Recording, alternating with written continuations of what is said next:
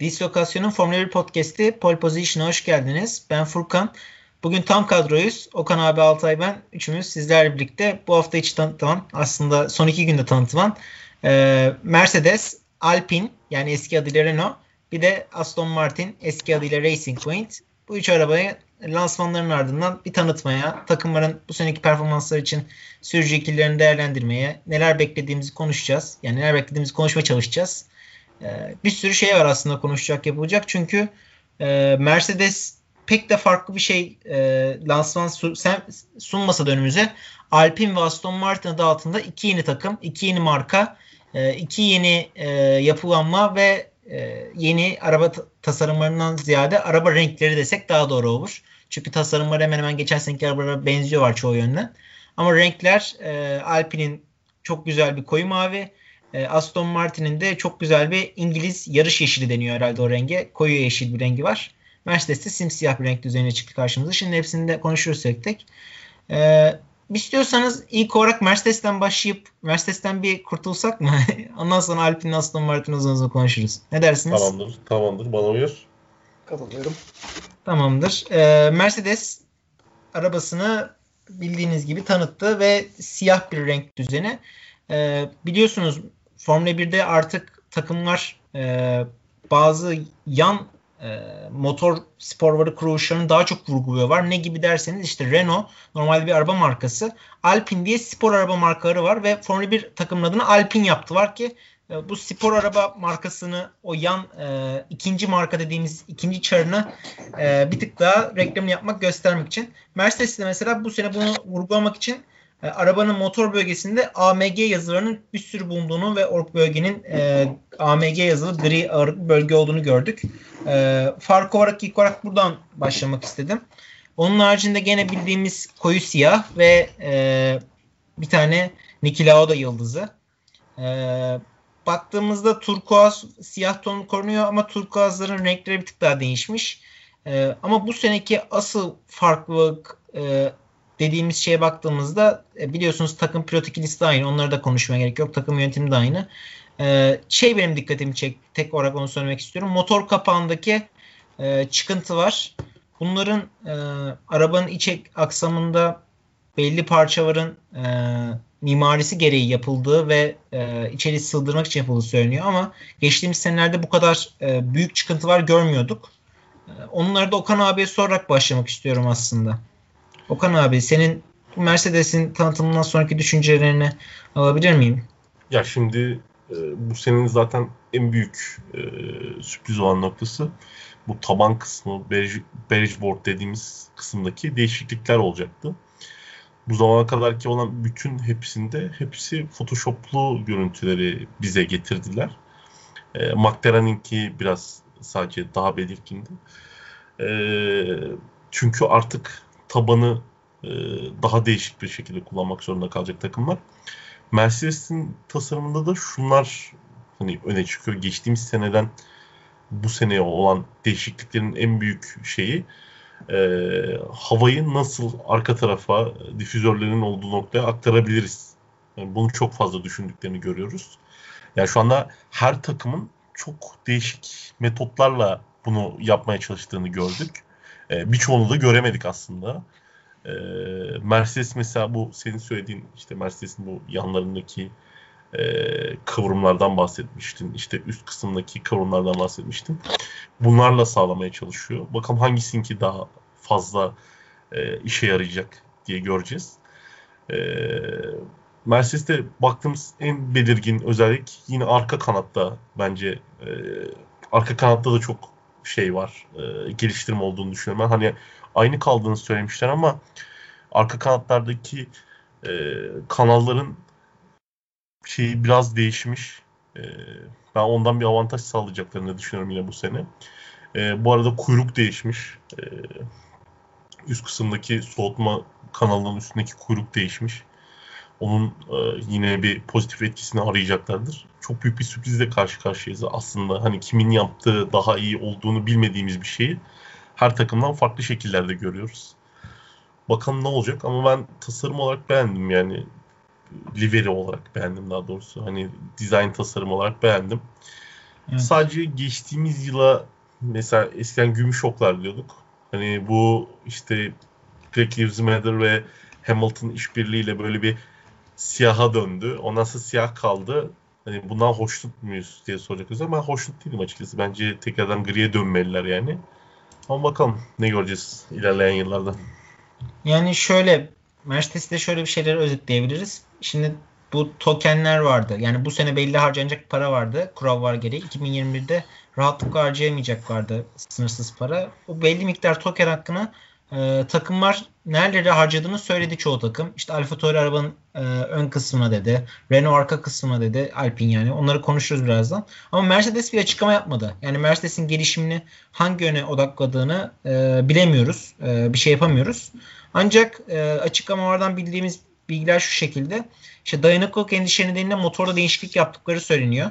Keza bu e, taban tasarımı değiştiği için işte oradaki hava yönlendiriciler kalktığı için arka tekerin önündeki e, vortex akımı oluşturmak lazım. Yani downforce oluşturmak lazım. E, bunu e, sağlamak için de kenardaki sidepodların hava girişlerinden tabana doğru bir hava yönlendirmesi sağlandığını ve sidepodlardan bir şekilde yere basma gücü kazanmaya çalıştığını söylüyorlar Mercedes'in. Bunları da gördüm.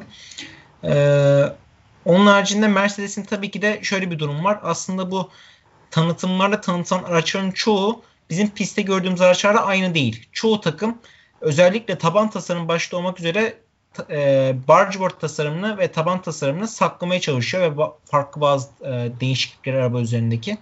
Çünkü e, rakiplerinin e, lansmanlarda net bir şekilde görmesini istemiyorlar. Bir tık daha böyle e, nasıl desem basit bir araba çıkarıyorlar lansmana. Ama yarışa geldiğinde ya da antrenmana geldiğinde böyle modifiye edilmiş, yani doldurulmuş, basitlikten artık gelişmişliğe geçmiş bir araba çıkartıyorlar aslında. Böyle özetleyebilirim. O yüzden e, gördüğümüz resimlerdeki şeyler tam gerçek yansıtıyor diyemediğimiz için yorum yapmak tabii ki de çok zor. Ancak motor kapağındaki bariz değişiklikler ve e, side potlardaki bir takım değişiklikleri gördüm. E, ve arka kanatta da ufak tefek değişiklikler gördüm. Başka bir şey göremedim. Ancak e, dediğim gibi asıl değişiklikleri araba pisti çıktığında göreceğiz. E, şimdi Altay sana da bir tık daha e, bu araba özellikle ilişki konuşmak zor olduğu için pilot ikilisinden biraz soralım. Yani biliyorsun Hamilton ve Bottas devam ediyor. Ve ben e, bu sene bu ikinin son e, senesi olacağını düşünüyorum birlikte. Ancak bu ikiliden her sene Bottas sene başı ben mental olarak çok hazırım. Bu sene Hamilton'la yarışacağım deyip demeçler veriyor ki bu e, Cemre'yim denir artık bunu. 60. E, su üstüne atmış bu Cemre. Cemre düşmüş. Bottas yine aynı tarzda açıklamalarda bulunmuş. İşte bu sene kesinlikle hazırım falan filan tarzında. Ee, senin düşüncelerin neler? Neler e, neler söylemek istersin bu pilot ikilisi hakkında? Ya bir kere ben e, popüler görüşüm aksine Hamilton'ın şu an son sezonu olduğunu düşünenlerden. Hani ciddi ciddi Formula 1'de. Çünkü hani Hamilton istese Mercedes'te 2 senelik kontrat yapar, 3 senelik de kontrat yapar. Hani bunu yapmadığına göre ortada bir doymuşluk, bir bıkkınlık olabilir. Yani zaten sözleşmenin imzalanması çok geçe kaldı. Hani ben bunu şovdan çok kişi hani şov diye yorumladı. Ben öyle yorumlamıyorum şahsen. Ben hani e, Hamilton'ın birazcık bıkmış olduğunu düşünüyorum. Hani bu sene e, 8'i almak için de kaldığını düşünüyorum. Hani 8'i almış olsaydı geçen sene yani 2016'yı almış olsaydı bu sene 8'i alsaydı bence Hamilton bu sene kalmazdı. Emekli olurdu. Bir kere ben Hamilton'ın emekli olabileceğini düşünüyorum. Neden sizce? Daha umut ediyorum diyeyim. Çünkü yani e, her ne kadar büyük bir efsane olsa da Hamilton sporun e, birazcık sıkıcılaşmaya başladı. Şampiyonluk mücadelesinin ilk yarıştan bitti. Apaçık maalesef. O yüzden ben emekli olacağını düşünüyorum Hamilton'ın.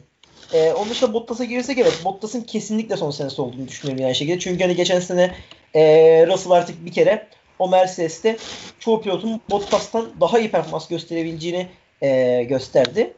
Ve hani Russell'ı daha fazla bekletmek istemeyecekler. Çünkü hani Williams'da 3. senesi oldu.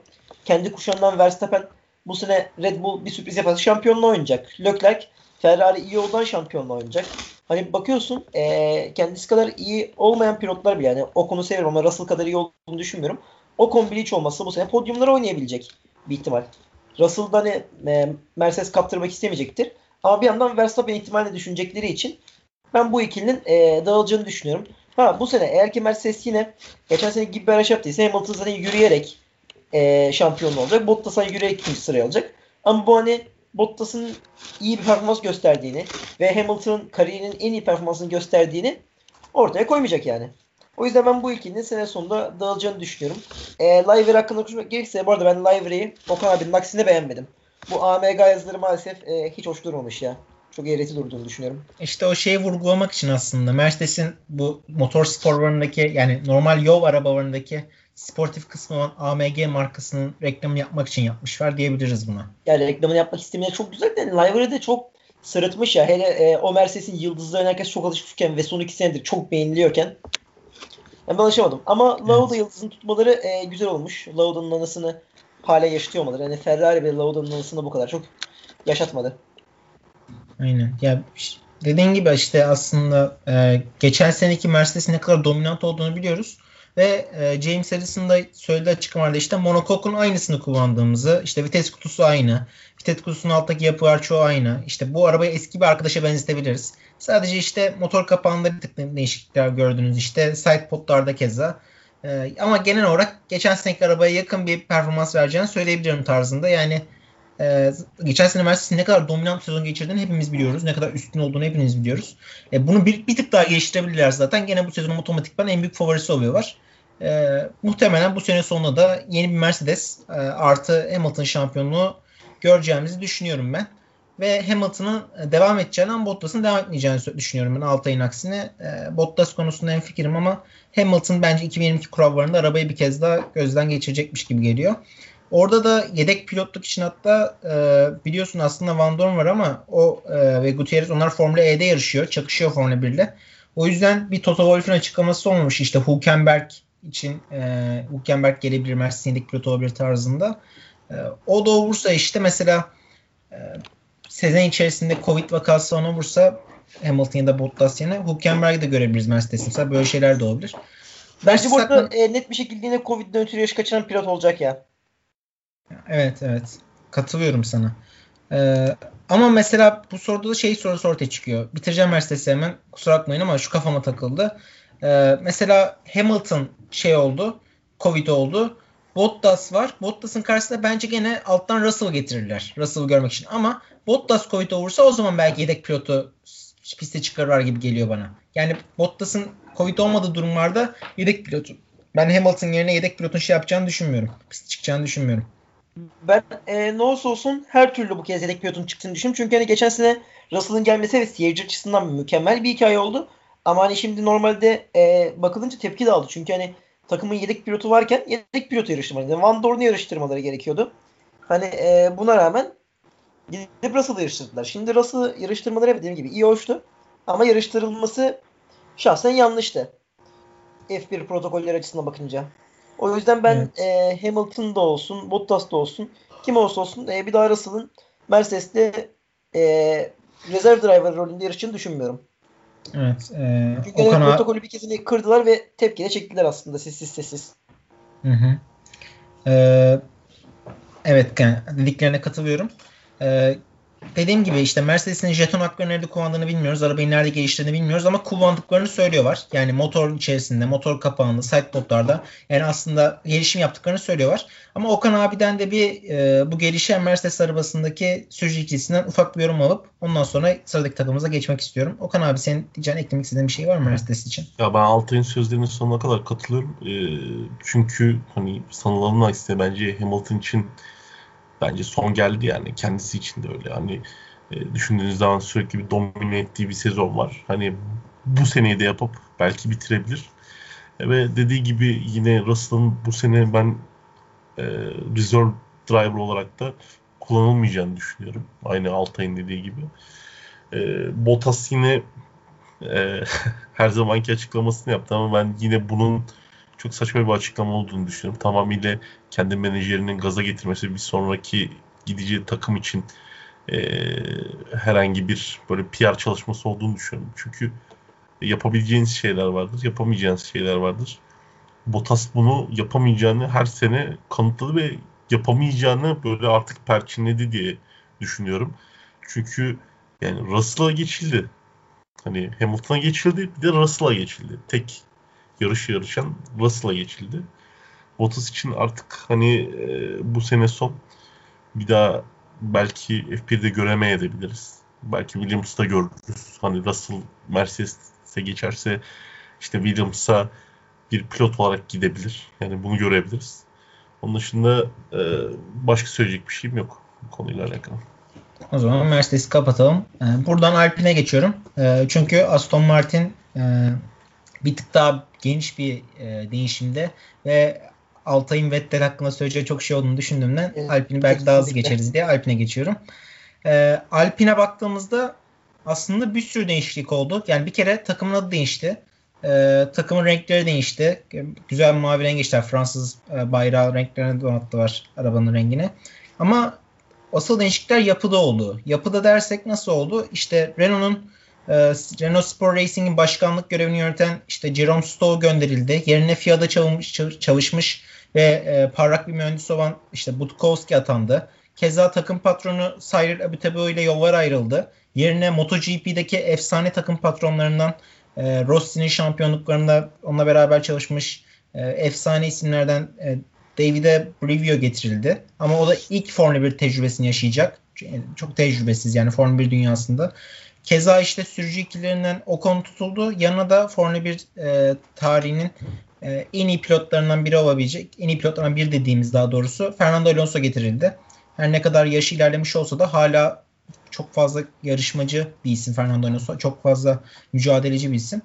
Ee, onun haricinde araba için konuşmak gerekirse de renkler değişmiş olsa da arabanın temel olarak e, geçen seneki arabaya çok benzer olduğunu söyleyebiliriz. Özellikle e, arabanın ön kısmı neredeyse hemen hemen aynı geçen seneki arabayla. Belki e, bargeboardlarda bir takım değişiklikler vardır ama biz bunu lansmanda tek göremedik. Çünkü dediğim gibi lansmanda aslında tam olarak arabayı göstermiyorlar. Belli kısımlarını gizliyorlar. Taban ve bargeboard olmak üzere ana parça var. Ee, onun haricinde yeni bir motor tasarımı yok. Bunu bu sene düşünüyorlardı ama 2022 atamış var. Keza e, geçen sene biliyorsunuz podyum aldı Renault adı altında. E, bu sene de podyum almak için gene iddia vakitlerden biri olacaklar ve arabanın token yani gelişim hakları için verilen bütçenin tamamını arabanın arka kısmına kullandıklarını söylemiş yeni e, takım patronlarından Butkowski. E, bu şekilde ben yine e, Okan abiye bir tık işin arabasal kısmını sorayım. Arabasal da çok güzel bir kelime oldu. pilotsal kısmını da o da pilotsal olsun. E, Altay'a soracağım. Alt, Okan abi senden başlayalım. Ya A521 hani e, seninle yayından önce de konuştuk. Petroy'un dediği A521 hani bir devrimden çok evrim demişti.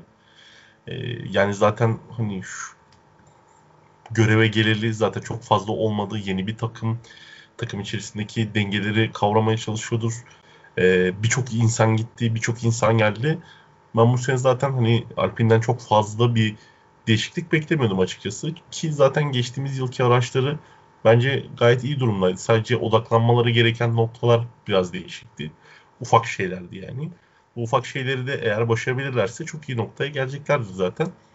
Aracın dediğin gibi ön kısmında hiçbir değişiklik yok. Hani e, hemen hemen aynı demeyelim. Direkt aynısı. Hiçbir değişiklik yok. Yani e, geçtiğimiz yılki lansmandan sonra değişen sadece bir e, burun vardı. Burun hemen hemen aynı. E, işte onun dışında e, aracın yan kısımları aynı. Dediğin gibi bizim göremediğimiz dashboardlarda dashboardlardaki değişiklikleri zaten göremiyoruz. Onların söylediği şey de aracın arka kısmında olan değişiklikler. Arka kısmındaki olan değişiklikleri hala e, göremedik açıkçası söylemek gerekirse. Yani biraz kapalı kutular bu konuda. E, ama onun dışında yine tasarımsal olarak yaklaştığımız zaman çok farklı bir e, renk düzeniyle yarışacaklar. Bunu ben beğendim. E, umarım hani en yakın zamanda bu arka kısım hakkındaki bilgilere de ulaşırız. Hani çok fazla bir değişiklik olduğunu yani çok fazla bir değişiklik olduğunu söylemediler ama şöyle değişikliğin dedi, büyük bir kısmının onu... orada olacağını söylediler. Evet şöyle bir ekleme yapayım. İşte ne dediler diye sorarsanız. İşte Pat Fry biliyorsunuz da Formula 1'de uzun yıllar yer almış ve parlak bir isim. Ee, şöyle bir açıklaması var. Mevcut araç geçen yılki araca uygulanan geliştirme çalışmanın sonucu olarak ortaya çıktı. Aerodinamik performans geliştirmeyi hedefledik ve bu yıl izin veren alanlar üzerine çalıştık. Ee, bazı parçaları geçen yıla benzemiyor, bazıları benziyor. O yüzden bu araç bir devrimden çok evrim olacak. Ve geçtiğimiz seneki podcastlerde sürekli konuşuyorduk aslında. Renault'un ön kısmında bir sorun yok. Arka kısmını geliştirmesi lazım. Arkadan zayıf. E, motor bunu geliştirmesi lazım. İşte arka kanatta geliştirecek bir sürü şey var tarzında biz konuşuyorduk hep. E, ve bunu yaptığı varsa gerçekten bir adım atmış vardır e, bu sene için. E, isteklerini elde etmişlerdi. Çünkü ön kısmında pek de bir sorun olmadığını bize söylüyorduk geçen seneki podcastlerimizde. E, o şekilde özetleyebilirim. Yani ya bu var. arabanın zaten en büyük değişikliği side podlarda hani e, ya zaten bu seneki takımın en büyük e, değişiklik yaptığı noktalar hani ön kısımdan ziyade geçtiğimiz yıl ön kısmı kötü olan araçlar mesela Ferrari'nin çok kötüydü. Ferrari hala değiştirmedi mi değiştirmedi mi bilmiyoruz. Renault'un kötü değildi. Renault çünkü sezon ortasında yanlış hatırlamıyorsam e, bir güncelleme yaparak e, ön kısmını değiştirmişti. Zaten ön kısmında herhangi bir sıkıntı yok. Side podlarında değişiklik var. Arka kısmındaki değişikliği henüz göremedik. Hani e, Renault'un bence şu an gittiği yol çok doğru bir yol. Ya çünkü geçtiğimiz yılki arabaları kötü değildi. Evet şey yani e, şöyle bir şeyden bahsedeyim de kısaca Mercedes'ten fark olarak e, versus atacaksak Mercedes'te sideboard kırımları direkt aşağı eğiliyorken orada direkt bir çıkıntı varken ve motor gittikçe daralıyorken motor kapağı gittikçe daralıyorken araba arkaya doğru inceliyorken Renault'u daha bombeli bir tasarım görüyoruz. Motor kapağı da keza diğer takımlara kıyasla Aston Martin olsun, Mercedes olsun, McLaren olsun çok daha bombeli ve kalın. Ee, bu tasarım da bir tık da aslında 2-3 seneki önceki Formula 1 felsefesinden kalan. Ben burada e, yeni trendi takip etmeyen Renault'un aldığı kararın doğru mu yanlış mı olacağını emin değilim. Bana bir tık yanlışmış gibi geliyor. E, çünkü bir tık daha herkesten farklı ve eski tarz. E, onu da merak ediyorum ama ben de library'sini benim mavi buradaki rengini... düşüncem şu lafını böldüm ama benim buradaki düşüncem de şu. Çünkü yani her zaman e, kendin kendinde olmayanla birlikte modayı takip edersen yanılıyorsun. Yani şu an Renault hep modayı takip ederek geldi. Hani 2019'un başında e, burun tasarımı çok farklıydı. Denediler. Herkesten sonra geçtiler. Başaramadılar. Daha sonra kendi motorlarına uygun bir burun tasarımı yaptılar. Bu sefer başardılar. Yani ben deneme yanılma yöntemiyle gittiklerini zaten hani hepimiz biliyoruz. Bunun bence işe yarayabileceğini düşünüyorum ya. Hani çünkü uzun yıllardır söylediğimiz şeyler hani biraz daha aerodinamiğe yakın, biraz daha aerodinamik para yatırın diye sürekli söylediğimiz şey oldu herhalde. Hani kendi araçlarına en uygun şekli benimsediler. Modaya uygun değil de kendi araçlarına en uygun şekli benimsediklerini düşünüyorum. Bakalım bu sene zaten tamamıyla tabanda e, yenilikçi Formula 1 takımı ön çıkacak. Nasıl o yer, yere basma gücünü nasıl elde ettikleri. Alpin belki bir sürpriz yapabilir bize bu sene. E, çok merakla bekliyoruz. İşte 2005'te yaptılar bir sürpriz öyle. Şimdi işin bir tık da e, pilotsal kısmına gelelim. 6 ay e, öncelikle böyle çok güzel bir mavi renkte yeni bir livery tanıtımı. Ben en sevdiğim mavi renk olabilir bu. Hatta en sevdiğim renk de olabilir bu mavinin butonu. E, benim çok hoşuma gitti şahsen ve kırmızı beyaz yedirilmiş arabaya Fransız bayrakları. E, keza pilot ikisine baktığımızda da şöyle bir durum var. Alonso biliyorsun e, bir bisiklet kazası geçirdiği için sezon ilk yarışına yetişip yetişmeyeceği meçhul. E, şimdi bugün de Silverstone'da bir test şeyini çıktı var. E, reklam çekimine. Ve burada tek Ocon tek başına e, arabayı denedi tur attı. Ve buna önlem olarak da yedek pilot olarak Kvyat'la anlaştıklarını açıkladılar dün keza. Kvyat'ın ben bu sene Alonso yerine ilk hafta vardı, ilk yarışlarda yarışabileceğini ciddi ciddi düşünmeye başladım. Çünkü Alonso reklam çekimine gelemiyor. İşte sene başındaki sezon hazırlıklarına yetişip yetişmeyeceği belli değil. Kvyat'a bir şansla gelebilir gibi. Ee, bu üçlü hakkında ikili diyemeyeceğim artık. Bu pilot üçlüsü hakkında ve bu arabanın tasarımı hakkında senin düşüncelerini merak ediyorum doğrusu.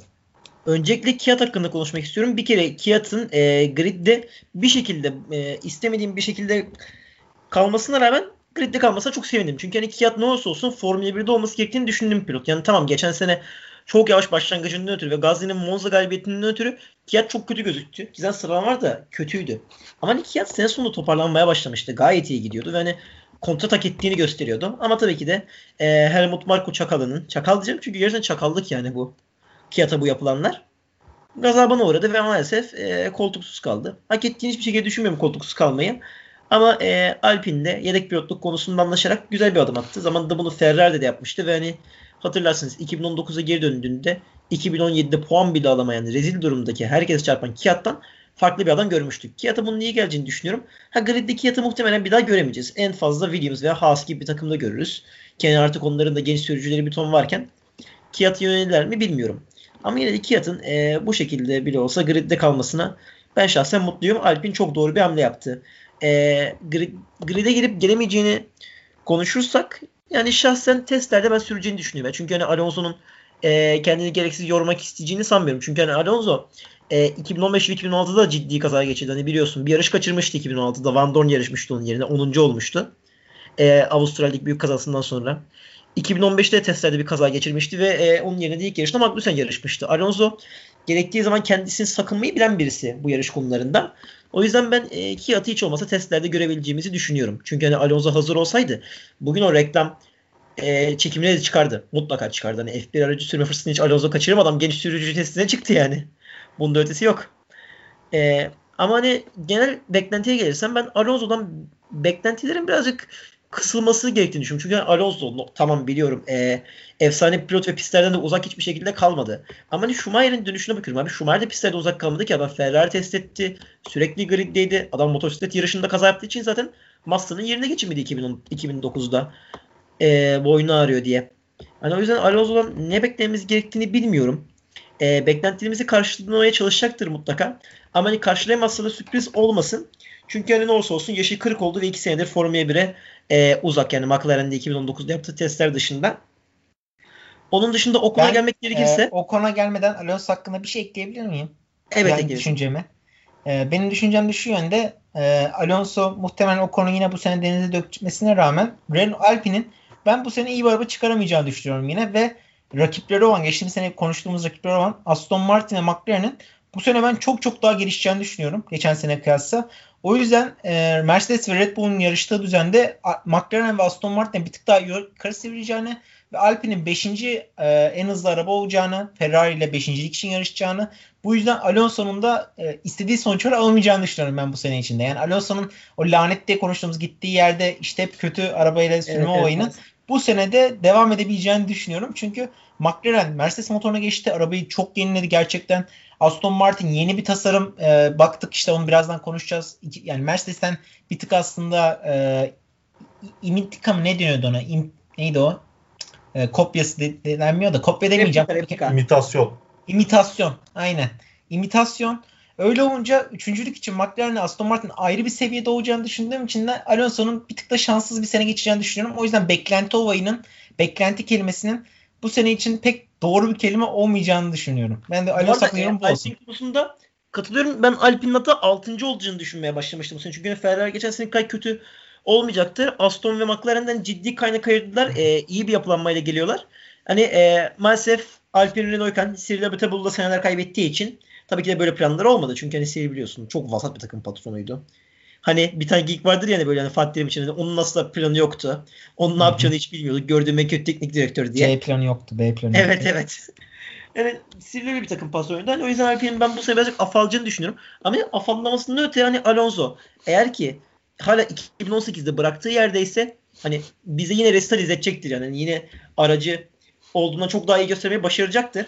Ama eğer ki o Alonso değilse ve hani ciddi ciddi düş başlamışsa, yaştan başlamışsa o zaman Alonso'nun ikinci bir Schumacher dönüşü olabileceğini düşünüyorum. Ama dediğim gibi yani bu tamamen e, değişkenlere bağlı.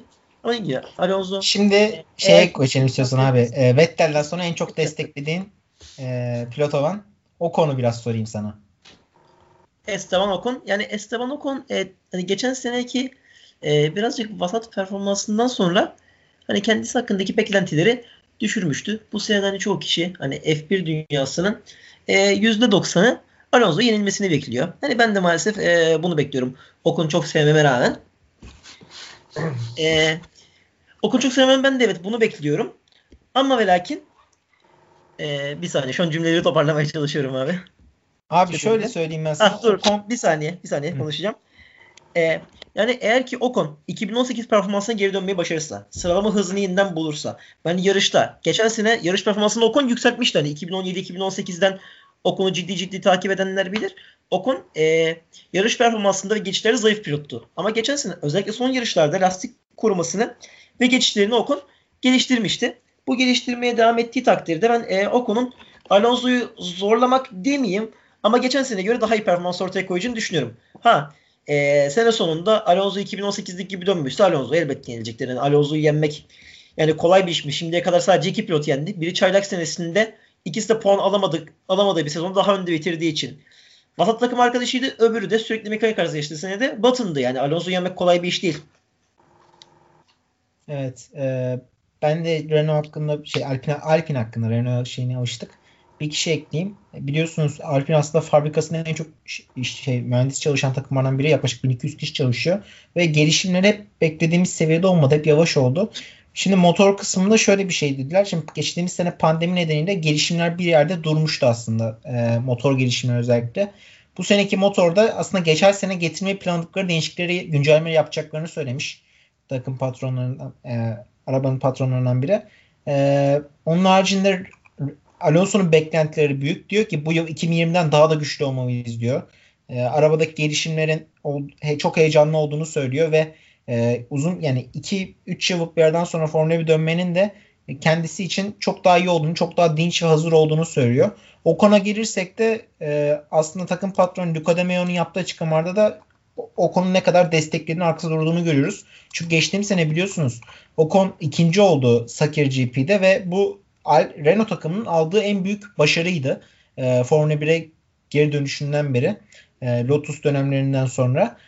E, bu da aslında Renault için çok büyük bir adım ve o konuda biliyorsunuz genç yeteneklerden biri. E, Okan abi senin bu ikili hakkında eklemek istediğin, söylemek istediğin bir şey var mı? Alpine hakkında aklında kalan bir şey. Ya ben açıkçası söylemek gerekirse Alonso'nun yani Alonso'da yaşadığımız beklentiyi kazadan önce ve kazadan sonra olarak ikiye ayırıyorum. Ee, ya demiştik hani 2 yıl, 3 yıl bu zaman diliminde Alonso gerçekten kendisini bu olaya kafa olarak hazırlamış. Yani belki daha öncesinden belliydi. Hani Ricardo'nun gideceği değil ama Ocon'un gidebileceğini düşünerekten hani Alonso'nun net bir şekilde buraya geleceği belli gibi çalışıyordu yani çünkü. Ya ben kendi kişisel hesabından da takip ediyordum onu. Ee, ama kazadan sonraki süreç Alonso'nun gidişatını biraz değiştirebilir. Ama ben yine Alonso'nun çok yetenekli ve çok aç bir pilot olduğunu düşünerekten hala beklentilerimi yüksek tutuyorum. Ve sizin aksinize e, Alpine'in daha iyi bir sonuç alacağını düşünüyorum. Yani McLaren ve e, Aston Martin'le kapışacaktır yani. E, ve Ferrari ile. Ferrari'nin Abi onlarda Ma- hani Mercedes belli. kökeni var ya Alp şeyde McLaren'de Aston Martin'de. Renault tamamen yepyeni bir şey. Tek Renault motoru kullanan takım onlar. Aerodinamik felsefeleri farklı. Yani onlarla denk bir yerde olursa aslında bence çok büyük başarı olur aslında Renault açısından. Çünkü kendi yaptıkları farklı Kendi doğrularıyla yapıyorlar. Aynen. Aynen öyle. Ya benim hani ta en başta söylemek istediğim şey de oydu zaten. Hani e, sürekli modaya uyarak hani belki üçüncü olursunuz, belki dördüncü olursunuz ama kendi tarzınızı yaratarak belki birinci olabilirsiniz. Hani belki de Renault'un yapmaya yani Alpine'in yapmaya çalıştığı şey budur diye düşünüyorum. Hani Alonso gerçekten çok iyi bir tercih. E, yani onun kadar belki Alonso 50 yaşına gelse hala aynı kazanma istikrarını ve kazanma isteğini duyacağını düşünüyorum. Çok farklı bir sporcu gerçekten. Ee, ya Ocon için de söyleyecek çok fazla bir şey yok açıkçası. Geçtiğimiz yıl hani Ocon hakkında konuşmuştuk. İşte sizin de söylediğiniz gibi işte lastik yönetimini geç, geliştirdi. Sadece bence biraz daha e, böyle presli yarışabilir yarışlarda. Hani çünkü çok fazla korkarak yarışıyor. Geçişlerini çok e, uzun zamanlara ayırıyor ve böylelikle arkada çok fazla zaman kaybetmiş oluyor. Yani iki sürücü için de söyleyecek şeylerim bunlar şu an için. Ee, Alonso'nun açıklamalarıyla Alpine'i bitirip Aston Martin'e geçiyorum. Alonso şu şekilde açıklamalarda bulmuş. 2022 aracını sabırsızlıkla bekliyorum. Umarım yeni araç var Crowbar Spor'u daha iyi ve daha öngörülemez hale getirir. Odak noktasının ise bu sene olduğunu, 2021 olduğunu söylemiş ve e, çok iddialı bir açıklamalar bulmuş aslında yine. Bir yarış varsa bir yarış hafta sonu sıralama turları e, start veya şampiyonluk savaşı ben o savaşın içerisinde yer alırım. Yani hangi yarış olursa olsun, hangi hafta sonu olursa olsun ben yine tüm performansımı vereceğim. %100'ümü vereceğim. O hedefime odaklanacağım ve o doğrultuda performans göstereceğim deyip e, bu seneki takıma ve aracı da ve mühendisleri de keza ne kadar mutlu olduğunu belli etmiş diyeyim. Ve Aston Martin'e geçelim. Ben e, Mercedes ve Alpine için başta çok konuştum. Arabayı tanıttım ama Aston Martin için böyle bir şey yapmayacağım. Çünkü Aston Martin'i benden daha iyi takip eden Altay var aramızda. E, yeni bir tasarım, yeni bir araba, e, yeşil renkler. Sözü direkt Altay'a atmak istiyorum aslında. Sebastian Vettel Stroll önderliğinde ki Stroll'ün babasının e, sahibi olduğu bir takım. Ne kadar mutlusun Altay? Aston Martin'den ben önceden de bahsettiğim üzere 2021'de e, şampiyonluk bekleyenleri görüyorum ve açıkçası yani ne düşündüklerini merak ediyorum. Yani çünkü Aston Martin 2021'de şampiyonluğa oynayamayacağı apaçık yani hele Mercedes varken ve Red Bull varken Aston Martin 2020'de şampiyonluğa oynayamayacak yani. Bana kalırsa bu e, kesin gibi bir şey. Ama gel gelelim 2020'den beklentim şu. Vettel'den en azından e, iki tane podyum bekliyorum. Çünkü çünkü hani geçen sene o araç kaç podyum yaptı hani? Stroll'le iki podyum yaptı. Yok Stroll'le üç podyum yaptı hatta galiba ya. Evet evet. Düşünüyorum. Bakıyorum düşünüyorum. dakika. Pol, pol pozisyonunu karıştırdım. Bu takım hani toplamda 5 podyum yaptı hani geçen sene. Hani geçen seneki haliyle 5 podyum yapan araç Aston Martin'le ve hani e, büyük oranda V12 olduğunu düşünüyorum aracın ben yine. Hani benzerlikleri fazla bulamasam bile geçen seneki araçla. Hani Vettel'in en azından iki podyum yapması lazım. Ve hani Vettel'in ben toparlanacağını düşünüyorum. Zaten bugün lansmanında da gördük. E, Surat epey gülüyor. Hani o Ferrari'deki son iki senesindeki yapay gülüşleri değil. 4 podyum Kendisini öyle. toparlamış gibi duruyor Sebastian Vettel. Hiç olmazsa psikolojik olarak. Ve hani e, biliyorsunuz ki Sebastian Vettel kendi günündeyse e, gridin her zaman en iyi pilotlarından birisi. O yüzden Vettel'den beklentim bu şekilde. Stroll'den beklentim ise geçen sene e, ne yaptıysa onu yapmaya devam etsin. Sadece sıralama turları performansını her zamanki gibi geliştirmesi lazım. Çünkü sıralama da hala çok vasat ve hani Vettel gibi sıralama hızlılığından bulunmuş bir e, pilotla karşı karşıya geldiğinde ki Vettel bulursa hani muhtemelen e, ezilecektir. Çünkü hani sıralamalarda Ocon'a 16-5'inden Perez'e hani yine yaklaşık 15-6 gibi skorlar yenilmeye başardı yani Stroll. Her seferinde.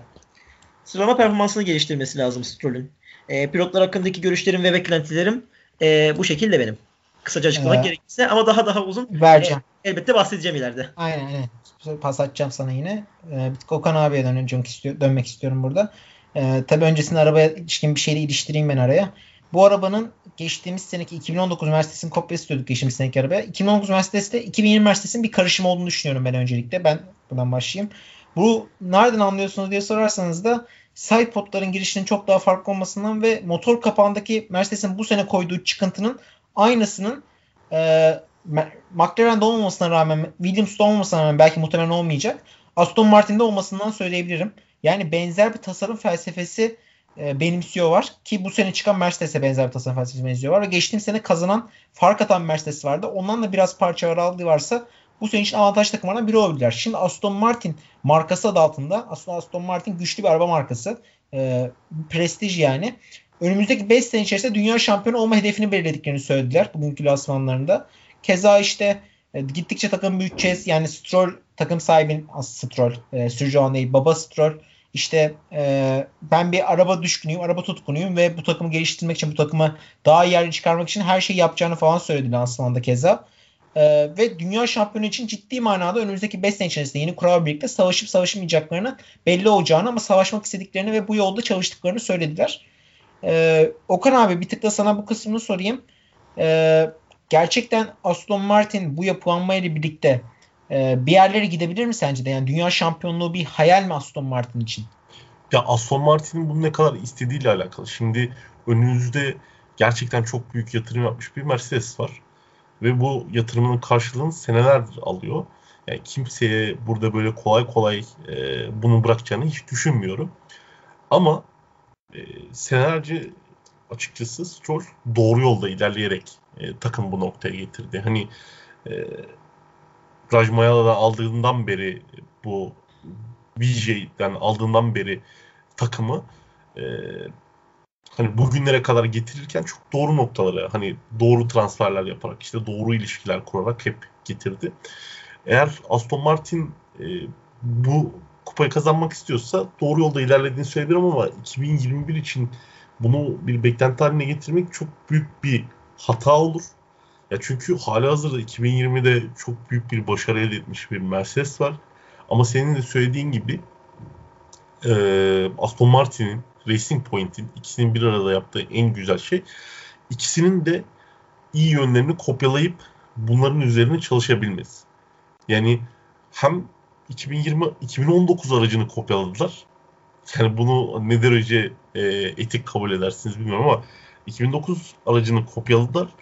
2020'de ona benzer bir şey yarattılar. 2021 aracında yine kopyaladılar. Ama yine farklılıklar var.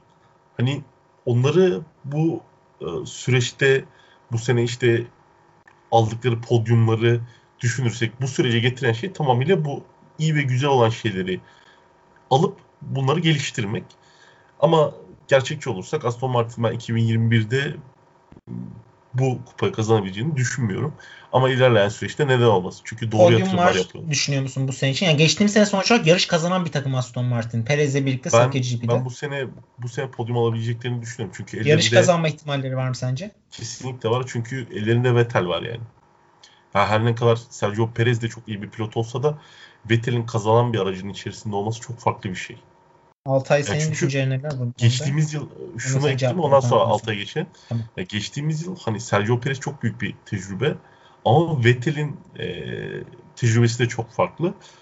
Hani dedik ya biraz önce e, bazı şeyleri birbiriyle birleştirerek, ekleyerek e, iyi bir sonuç elde eden bir takım. Aston Martin, Racing Point ikisi bir arada.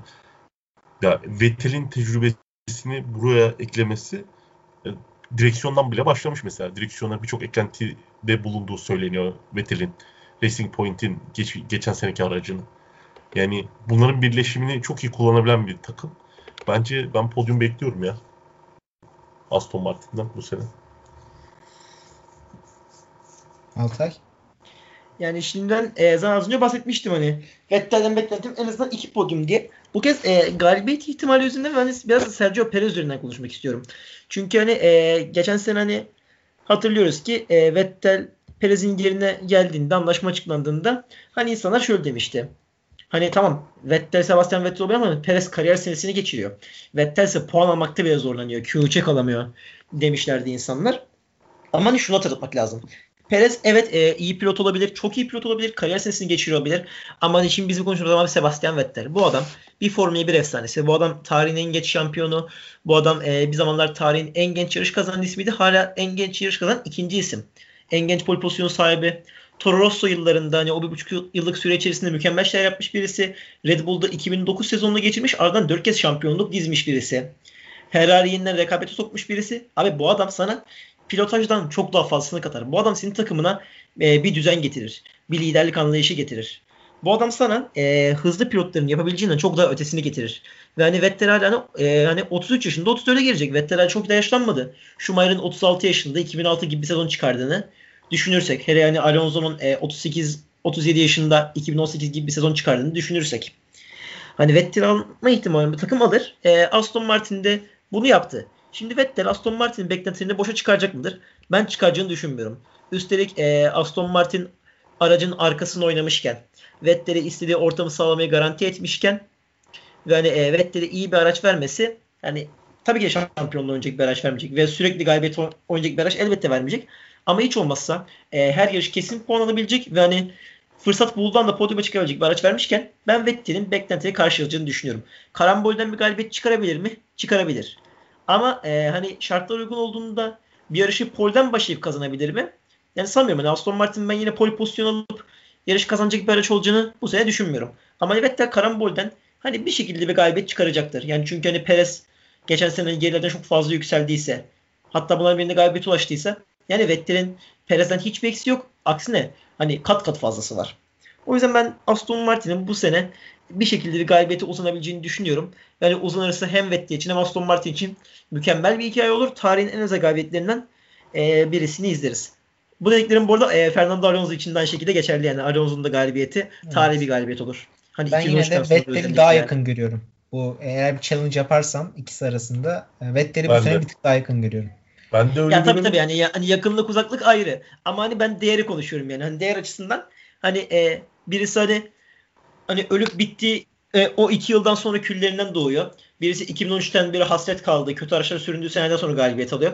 Çok değerli galibiyetler olacağını ikisinin de e, ben kesinlikle Evet. eminim. Burada- diyeyim, yani Aston Martin'in ben bu sene bir şekilde galip geleceğini düşünüyorum.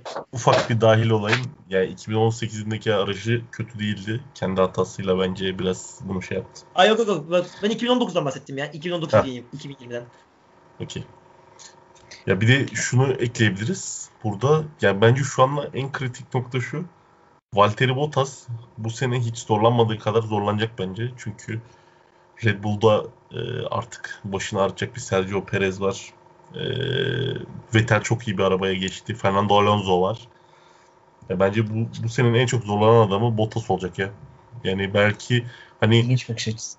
Ya çünkü ya düşünsenize e, Aston Martin Racing Point geçen sene herkese sorun çıkardı. Hani hiç kimsenin beklemediği bir anda e, çok iyi sonuçlar aldı. Sürekli puan aldı. Birkaç tane kötü e, yarış geçirdiler. Ona rağmen çok iyi yerlerdeydi.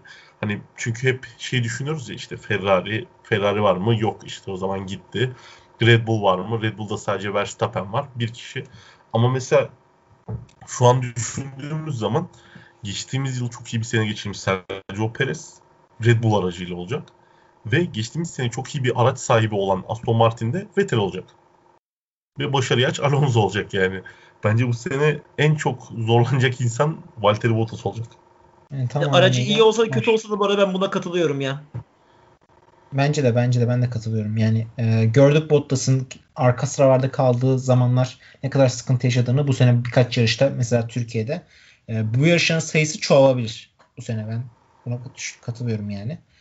E, bu arada Aston Martin'deki değişiklikleri biraz e, hafif geçtim. Onlardan biraz bahsedeyim. Ne gibi değişiklikler oldu diye. Norm, ön kanatlar kanata dokunmamışlar. E, şasi de değişiklik etmişler. Yani aslında şasi tamiri yenilemişler. Çünkü bu seneki motor e, tasarımının bir tık daha farklı olduğu söylüyor bana Mercedes'in. İşte bu bombe ovayı Aston Martin'de var ama McLaren'de yok mesela. E, burada kimin kazanç çıkıp çıkmayacağı bir kumar. Yani McLaren de daha karlı çıkabilir bu tasarım olayından. Mercedes de Aston Martin'de. Ama Mercedes'in bir tık daha avantajlı olduğu düşünüldüğünde Aston Martin doğru yola giriyormuş gibi gözüküyor. Keza e, vites kutusunda değişiklikler var ve aracın e, arka kısmındaki denge problemiyle ilgili uzun zamanda çözmeye çalıştıkları şeylerin çözdüğünü söylüyor takım patronu. Tabii e, piste çıkan kadar araba buna net bir cevap vermek zor ama e, bilgisayar üzerinde, simülasyon üzerinde baktığımızda e, planladıklarımız değişiklikler, denge olayları ve e, işte nasıl derler daha organize bir araç olduğunu söyleyebiliriz diyor. Yani entegrasyon yani entegrasyonun daha düzgün olduğunu söylüyor. E, ve bu seneki arabanın kesinlikle geçen daha iyi olduğunu e, ifade ediyorlar.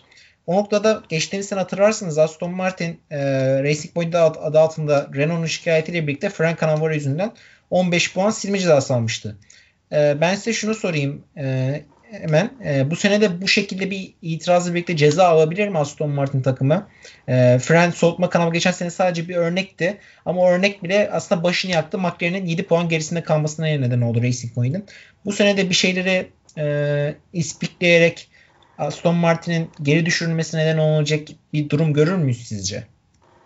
Ya bence olabilir çünkü yaptıkları şey e, hep nasıl diyeyim ya aslında şöyle mesela mühendislikte bir üretim yaptığınız zaman şu şekilde yaparsınız. Ya kendiniz araştırır geliştirir yaparsınız ya da araştırılmış geliştirilmiş şeyi bozarak hani onu parçalayarak nasıl yapıldığını öğrenip öyle yaparsınız yani Aston Martin yaptı ikinci şekli yani Racing Point'in yaptığı ikinci şekildeydi. Ee, yani böyle yaptığınız zaman da hani gördüğünüz şeyler çok daha farklı. Hani sonuçta kendinizin bir yol haritası yok, kendinizin bir araştırması yok. Ya illaki vardır. Ama sıfırdan sizin üretmediğiniz bir şey. Esinlendiğiniz bir şey.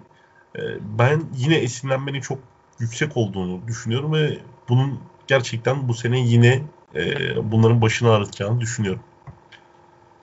Ceza evet. çıkar mı çıkmaz mı bilmiyorum ama. Evet. E, bu arada Aston Martin'e de bu sene e, çok fazla sponsor olduğunu gördük. Yani bir sürü sponsorluk anlaşmış var. Keza koyu yeşil arabada bildiğiniz gibi pembe bir e, ince çizgi var. Pembe renkli renkler eşlik ediyor. BVT sponsoru devam ediyor geçen seneden. Ama bu sene arabanın ana sponsoru Cognizant oldu. Hatta e, takımın adı Aston Martin Cognizant Formula 1 Team oldu. E, Aston Martin'in bu kadar ilgi odağı olmasını da ben e, bir potansiyel görmesine bağlıyorum. Metal kaynaklı çoğu bence. Yani zaten hani e, Lance Stroll'ün şey Lawrence Stroll'ün kendi e, birçoğu kendi pazarlamasından kaynaklı olduğunu düşünüyorum. Ama geri kalan çoğunluğun tamamıyla Vettel olduğunu düşünüyorum. Çok büyük bir ilgi odağı şu anda. Altay senin demek istediğin bir şey var mı bu konu hakkında? Yani benim Liver hakkında e, şunu söylemek istiyorum. Yani ben bir kere Liver'ı yani çok beğendim. Hani şimdi e, Alpine Livery'si hakkında konuşmadım ama Alpine arabası ben birazcık e, Hot Wheels'a benzetmiştim yani nasıl bir şekilde hani o renk düzeninin ötürü hani mavi birazcık cırtlak mı gelmişti ve arkası kırmızılıklarını beğenmiştim. Tam bilmiyorum. Ama hani ben Hot Wheels gelmişti. Abi Aston Martin'i ben neden bir şekilde beğendim. Ha bu arada Alpine'in de ön burnu çok güzel. Aston'dan daha güzel. Ama hani Aston ben renk düzenini çok beğendim. Yani şimdi e, BVT'nin etkisinin fazla olması çok sevindirici. Özellikle araç üzerinde fazla bir etkisi olmamış BVT'nin ya. Yani abartıldığı kadar. Yani Aston Martin British Racing e, green'i korumuş. Sadece ne koyu olacağını birazcık daha açık bir yeşil olmuş. Aynen. Benim bu konuda herhangi bir e, şikayetim yok. Çizgi konusunda bir şikayetim yok. Yani ufacık bir tane çizgi yani alt tarafı. E, gayet Ve güzel yani, yakıştırmışlar yani. Bakınca evet evet evet evet. Yani güzel yapıştırmışlar yani. BVT'nin hani logosunu arkaya koymuşlar. Hani BVT'de hani diğer takımlara sponsor olma işinde maalesef e, patladı, başarısız oldu. Diğer takımları pembe ikna edemedi galiba. O yüzden e, Tilki Kültür Dükkanı'na geri döndü. Ama hiç baskın değil pembe ve bence bu çok iyi olmuş yani. Çok güzel. E, tulumlara gelirsek bu arada. Tulumlarda e, omuzluk kısımlarında pembelik var.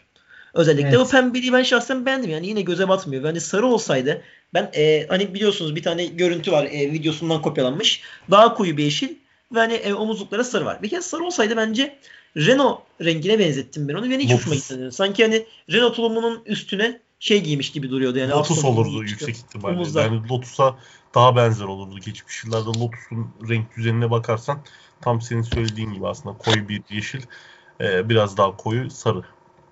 Evet o yüzden yani ben e, o sarının yine pembe gelmesini olumlu buldum. E, tulumlar da hani yine rengi açıldığı için aracın tulumların da rengi açılmış. Tulumlar birazcık da koyu olsaydı çok beğendim. Ama tulumları şahsen beğendim. Ve Vettel'e de e, şahsen yani tarafsız şekilde yaklaşırsam da gayet güzel gitmiş yani. Yani tabii ki de bir 2017 Ferrari kırmızı Sky güzel gitmemiş. Ama hani Vettel'i farklı bir tulumda görmek, hani yine suratını gülüyor görmek. Hani Saçları da gitmiş ama ya. Gördün değil mi? Evet evet yani hala e, o saçları gittiği videodan beridir. Saçları göstermiyor. Sürekli şapkayla geziyor. Umarım sezona katılacaksın. Çünkü hani gridde de mi sürekli şapkayla dolaşacaksın abi Allah aşkına? Artık Bu arada size bununla ilgili lafını sen bitir ondan sonra sorayım. Yok yok. Benim lafım bitti. Buyur Okan abi. E, Vettel'in e, Otman Zafner'in geçtiğimiz hafta yaptığı açıklamayı dinlemişsinizdir belki. Vettel'in fabrikaya ilk geldiği zaman e, kendi eliyle bir ekmek yapıp getirdiğini söylemişti. Yani bunun hakkında ne düşünüyorsunuz? ya biz bunun hakkında e, ben konuşmak istiyorum ilk başta. E, kendi arkadaşımızla birazcık hani, e, tartışma yaşadık. Hani çok işte hani abi ekmek ne alaka falan demiş. Ya şimdi Vettel biliyorsunuz hani kişilik gereği birazcık aslında evcimen bir insan. Yani biliyorsunuz ailesiyle vakit geçirmeyi sever. E, bir keresinde sezon arasında çocuklara kek yapmayı öğrendiğini vesaire söylemişti. Hani çok iyi anlaştığı biliniyor çocuklarıyla, ailesiyle vesaire. Hani o yüzden Vettel yine kendi e, usulünde bir sürpriz yapmış. Yani bence hoş bir davranış sadece ya. Yani fazla üstünde durmaya gerek yok. Yani Vettel'i biliyorsunuz e, kendi kişiliğini yaşamayı seven birisi. Yapay birisi değil. Yani yine bunu göstermiş ya. Çok fazla üstünde konuşulacak bir şey değil bana kalırsa. Klasik Vettel hareketi. Ben yorum yapmıyorum. Ha, benim yorumum şu oldu burada. Vettel'in kendini mesela Vettel'e her zaman şey gördük. Aidiyet hissettiği yerlere karşı çok büyük e, özveride bulunduğunu gördük. Ferrari'ye de aynı şekilde gelmişti. Mesela Ferrari'deki ilk galibiyetini hepimiz hatırlarız. Hani ne kadar çok sevinmişti. İşte İtalyancası e, olsun, işte fabrikayı gezmesi olsun, bütün araçlarından koleksiyon olarak toplaması olsun. Hatta koleksiyonunun büyük bir kısmını da sattığını duymuştuk. Hatta ben bunun Vettel... açıklama yaptı. E, yer açmam gerekiyordu demiş. E, ben Vettel'in tamamıyla bunu aidiyet hissiyatıyla yaptığını düşünüyorum ve bize olumlu bir dönüş olacağını düşünüyorum. Bunu. Vettel'i evet. böyle motive görmek, e, hani kendine yeni bir ev bulduğunu görmek güzel yaşasın. Çünkü Ferrari biliyorsunuz fiyasko ile bitti ve hani son zamanlarda hiç gülmeyen bir Vettel vardı. Yani Vettel'i böyle mutlu görmek, yeniden bir yere ait hissettiğini görmek ve hani karşılığını da alması gayet güzel bir şey. Aynen öyle. E, merakla bekliyoruz bakalım bu seneyi de. E, yavaştan kapatalım programı. E, ben yine de özellikle bu sene Aston Martin'in e, ilk iki takıma en çok yaklaşacak takım olduğunu düşünüyorum. E, McLaren'le birlikte yarışacaklardır bence. Alpine bir tık da e, benim için daha kapalı kutu diğerlerine kıyasla. E, yine de bakalım güzel bir rekabet bizi bekliyor gibi. Yeni renkler, yeni yüzler, eski pilotlar ee, bu seneki herhalde gridinde en e, son yuvardaki en güzel gridlerden biri olduğunu söyleyebiliriz. E, heyecan verici bir grid geliyor bizim için de. E, yine de bakalım bu e, net arabaların güncellenmiş son versiyonlarının hiçbirini göremedik. Reklam çekimlerinin çıksalar da göremiyoruz. Her şey aslında testlerde Bahreyn'de ortaya çıkacak. Ee, bakalım merakla bekliyoruz biz de. Eklemek istediğiniz, söylemek istediğiniz bir şey var mı? Benim yok. Umarım e, beklediğimiz gibi geçer genelde çünkü böyle büyük beklentilerle ve işte büyük değişimlerle ve gridin güzel olduğu dönemlerde e, sezon kötü geçiyor. Büyük bir hayal kırıklığıyla geçiyor çünkü hepimiz beklenti içine giriyoruz. Umarım güzel geçer. Altay senin var mı? Benim aynı şekilde herhangi bir eklemem yok. Zaten hani Vettel hakkında da özellikle söyleyeceğim her şeyi söylediğimi düşünüyorum. Yani sezon sabırsızla bekliyoruz şu anda sadece. Ben yine e, bu sene bildiğimiz gibi Mercedes'in e, baskın olduğunu, Red Bull'un ona yetişmeye çalışıp yetişemeyeceğini düşündüğümden e, bu sene bizim için güzel olacak şeyler aslında bugün konuştuğumuz Alpine'in, Aston Martin'in, geçen programda konuştuğumuz McLaren'in arada podyuma girdiği, bize heyecan yaşattığı yarışlar olacaktır. E, biz de bu yarışları bekleyinceye kadar bu yarışları bekle yani bu yarışları bekleyeceğiz bu sene iple çek çekiyor olacağız. O yarışlarda görüşünceye dek hoşçakalın diyelim o zaman. Kendinize iyi bakın. Hoşçakalın. Hoşçakalın. Hoşçakalın.